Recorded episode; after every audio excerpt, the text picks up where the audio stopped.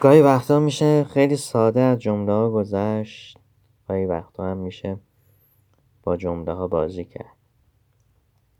مثل الان خیلی وقته با جمله ها بازی میشه و با روح روان مردم بازی میشه کرد. توی عصری که ما داریم زندگی می‌کنیم عصر ارتباطاته و با یک اشاره میشه تمام چیزها رو تجزیه و تحلیل کرد. اما چه بسا که این آدم هایی که در رأس هستن هیچ کدوم اینا رو توجه نمی‌کنن و هیچ کدوم به این چیزا دقت ندارن و به این چیزا اهمیت نمیدن و یا اصلا توجه نمی‌کنن و میگذرن. قصه اینجاست که همه در یه بودن در یه نظرن در یک محیط گیر کردن.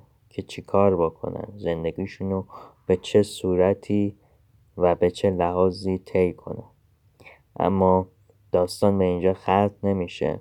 داستان به اینجا ختم میشه که هنه گذر زمان هر معلولی توی ایران سخت شده. برای رفت آمد برای گذر زمان برای کار برای نشان دادن خودشون برای اینکه بفهمونن به دیگران ما کی هستیم. و چگونه زندگی می‌کنیم. برای سهولت کارشون باید هزاران راه رو برن و تلاش بکنن که خودشون رو بشناسن. به دیگران. به خاطر تلاش های زیادشون هم هیچ امتیازی نمی‌گیرن. چون برای این کار هیچکی بهشون نه راهنمایی می‌کنه نه حمایتشون می‌کنه. به خاطر همین چیزهاست که ما معلولیم.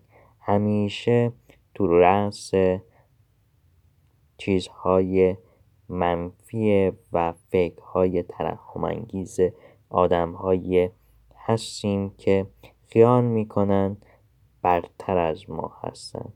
در صورتی که ما معلولین همیشه درست فکر می‌کنیم درست عمل می‌کنیم و بیشترین کارها رو انجام میدیم به خاطر اثبات خودمون به خاطر اینکه به خودمون و به دیگران ثابت بکنیم که ما آنیم که اونها توان اینها این کار را ندارن و نمی‌دونن و نمی‌توانن اون کاری که ما می‌توانیم انجام بدیم اونها توانشون ندارن.